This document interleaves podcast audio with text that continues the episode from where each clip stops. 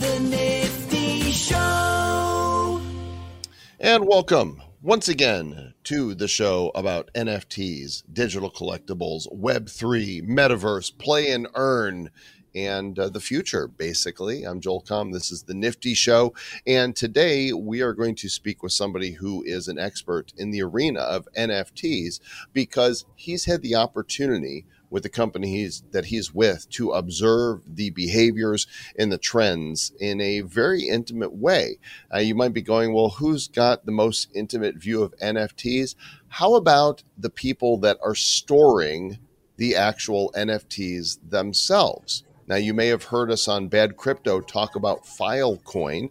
Filecoin.io is the site, a decentralized storage network designed to store humanity's most important information.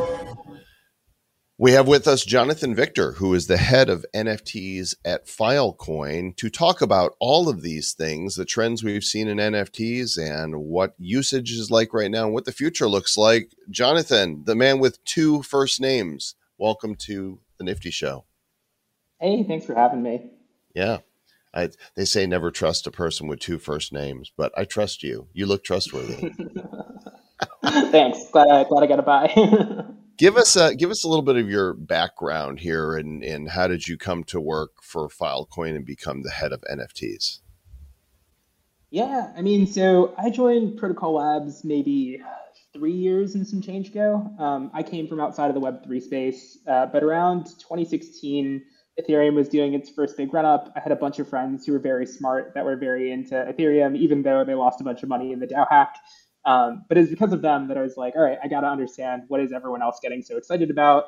Ended up spending a lot of time just like listening to talks, reading white papers, and that's how I first came across IPFS. Um, so at the time, smart contracts, I sort of got like, okay, there's this unique thing that you can do, but what will they be useful for? That was a big open question for me. Um, but IPFS uh, stands for the Interplanetary File System. That clicked a little bit more just because, yeah, the use cases for IPFS map a little bit more closely to how we think about the web today. There was a bunch of stories not long after uh, Turkey had a ban on Wikipedia. Uh, you had folks in Catalonia trying to do a vote about like a referendum for their own independence. You had Puerto Rico get hit by a hurricane, and Google was trying to save the internet with like those weather balloons beaming down 2G speeds. And like all of those are problems that sort of come out when you have uh, sort of like a more centralized web.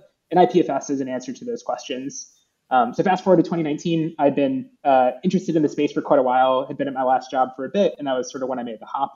Um, but then inside of the IPFS and Filecoin ecosystems, I bounced around. I used to work on Filecoin's proofs as a research PM, worked on the product team to help launch things like NFT storage, and then realizing that part of the problem here isn't just a technical problem it's also sort of an awareness problem um, and trying to understand like what are developers trying to do with nfts uh, we went from like crypto kitties and people trying to just do jpegs to people trying to do things much more expansive there's whole like metaverse worlds now that are nfts and so thinking much more about if we really want to support all the different types of use cases that people have for nfts really thinking deeply about what does the Web3 stack actually need to enable to make that possible.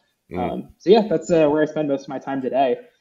So you guys um, launched your own uh, decentralized NFT storage, and the website is nft.storage, and it is all based on IPFS and Filecoin. Let's uh, understand here for uh, for our listeners and viewers when we talk about putting an, an image or a movie or a document on IPFS, that makes it so it's decentralized and can't be taken down by any third party. Is that correct?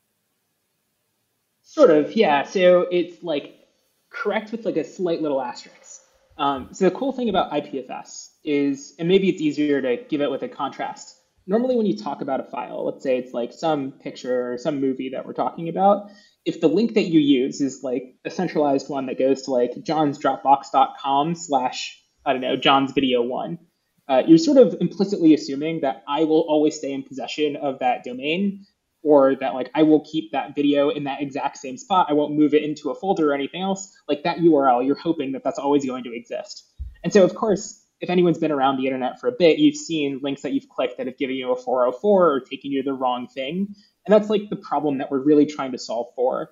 And so the thing that IPFS lets you do is it says, well, what if instead of saying, hey, I'm going to put in a reference to one person's specific computer and hope that one person keeps this video or picture wherever it needs to be, if instead I can have a fingerprint of that picture or video, I can use that as like the global reference. And so anyone who's speaking IPFS, which could be my computer, it could be your computer, it could be a decentralized storage network, it could be anything.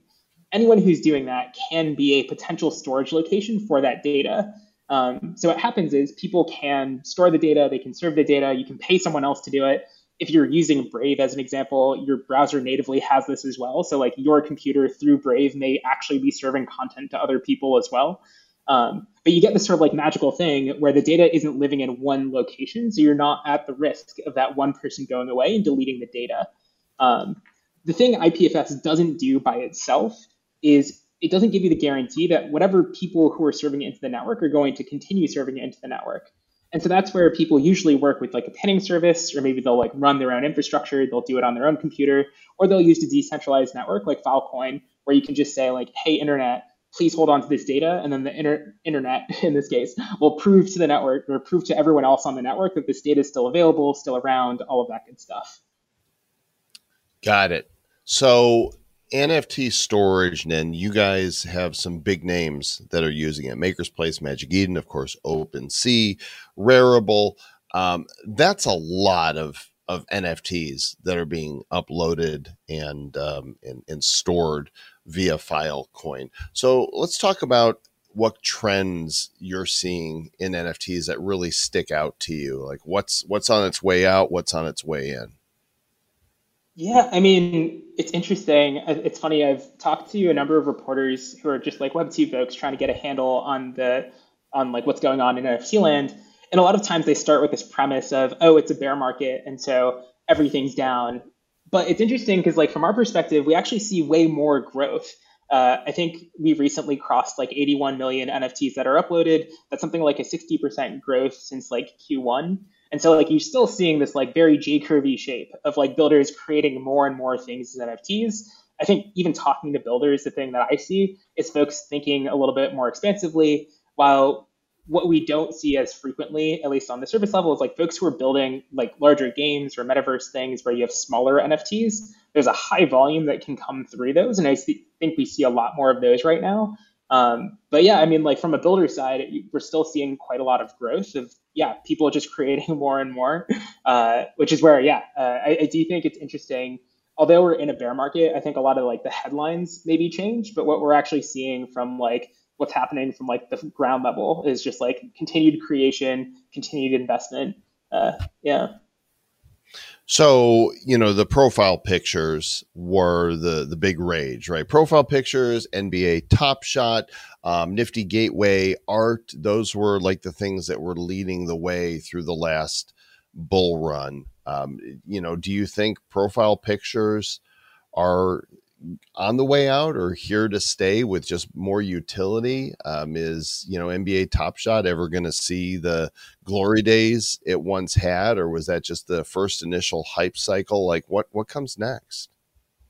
Yeah, I mean, I think there's ebbs and flows to all of these things, but I think the from first principles, a lot of the stuff uh, makes sense. Like I do think this idea of online communities has been validated even before Web three, right? Like you could even look at Reddit as an example of this, where you have sub communities in a different form that just form and maintain, and there's like people who have status inside of there. And so I don't think this idea that like people will want to prove their sort of like membership in a community is going to go away. I think the manifestation might morph a bit from what what do we see today? Is it going to just be more 10k PFP drops?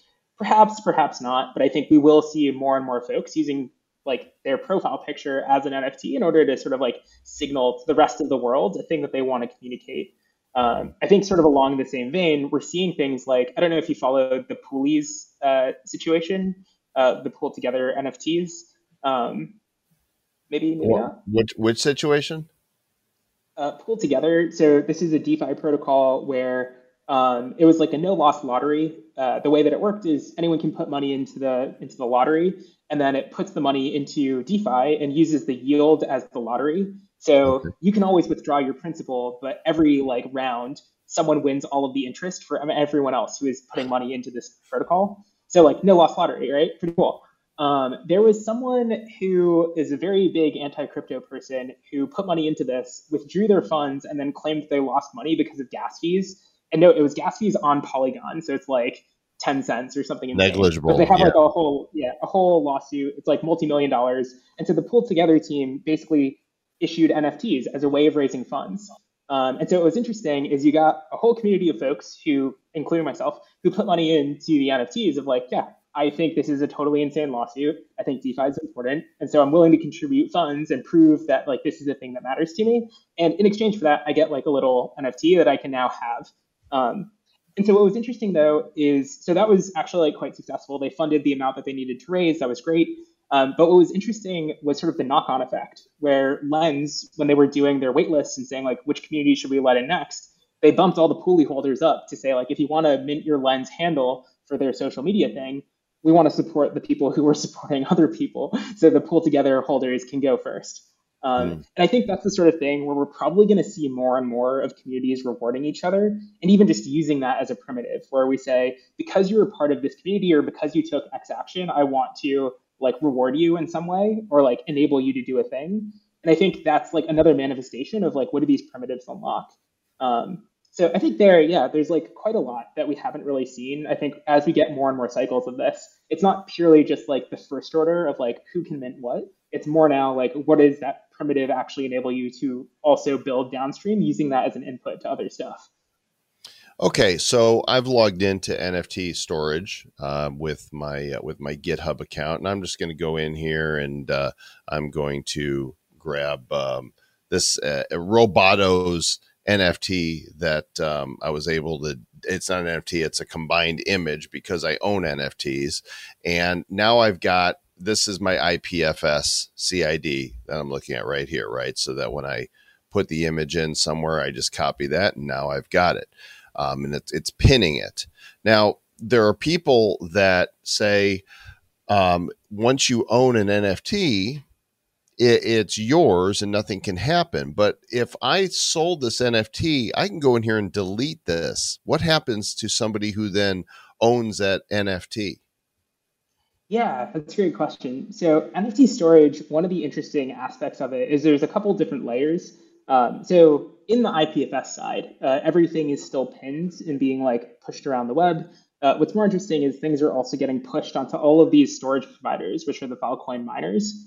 In the case of NFT storage and anything that actually goes through NFT storage, uh, part of what we're doing is we're building uh, like a DAO behind it.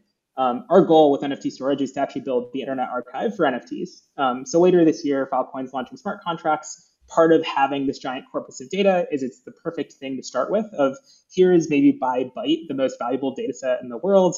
How do we build like smart contracts that perpetually enable folks to have that around? Um, and just using Filecoin mining to enable that. Um, so that's like one of the ways in which NFT storage is slightly different from your traditional pinning service, where it's not just saying like, oh, you are the one who's deleting it. It's more like here is a public good that's actually funding the the ongoing storage of this data using smart contracts and DeFi and things like that. Let, let me be more direct then so I can get the answer that I'm looking for because I really am curious and don't know. The uh, the Bored Ape Yacht Club is uploaded somewhere. Do you know where those images are stored? Uh, I believe it's like across a bunch of IPFS nodes. Um, you can look Okay. at the hash and see that it's a CID. Yeah. So if somebody goes into the original place it was uploaded and pinned and they go in and they do this action, delete file, does that mean that everybody's NFT is still like it it exists still or are they going to get broken images? No, no, no. So I should be clear. The delete file here doesn't actually delete your file. Like all it does is it deletes it from your account. So your account is not like seeing it in there, but it's still being pushed onto Filecoin and all these other places.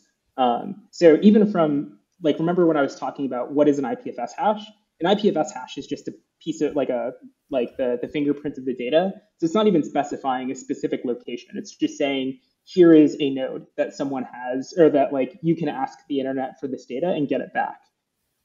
So there's Um, no so- real way. In other words, a creator can't rug if they're using IPFS, they can't rug a collection where all of a sudden the images are gone.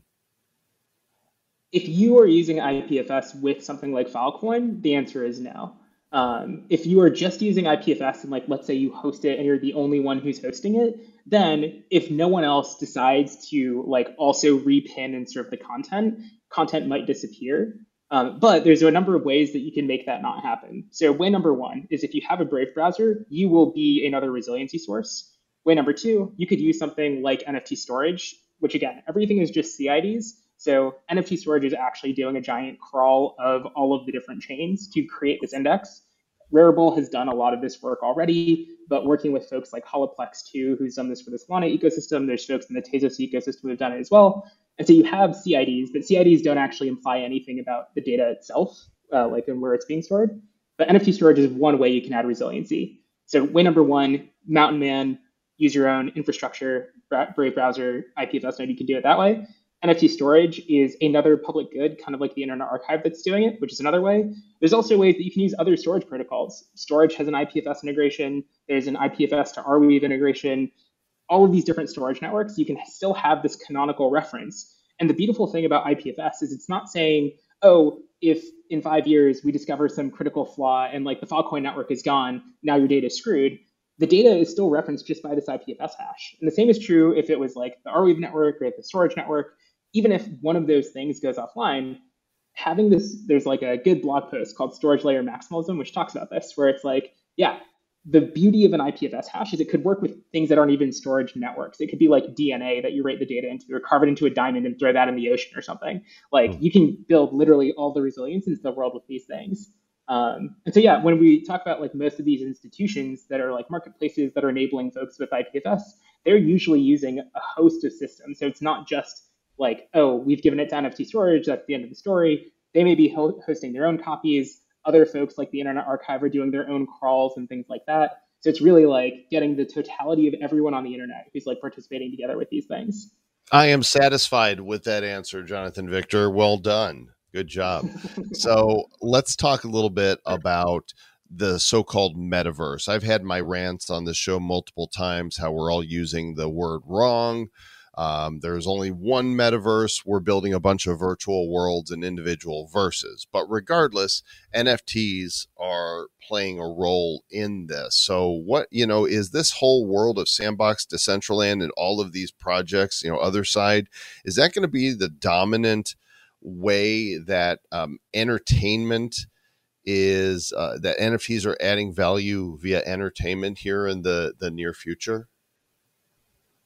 That's a good question. I think so. I guess like I have two thoughts on like the future of NFTs, uh, and then there's one specifically around metaverses.